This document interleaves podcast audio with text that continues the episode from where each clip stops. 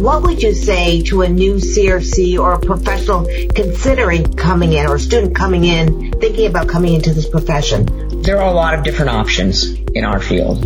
Yeah. You know, we can do anything we want to do that we're interested in and we're trained in. Okay.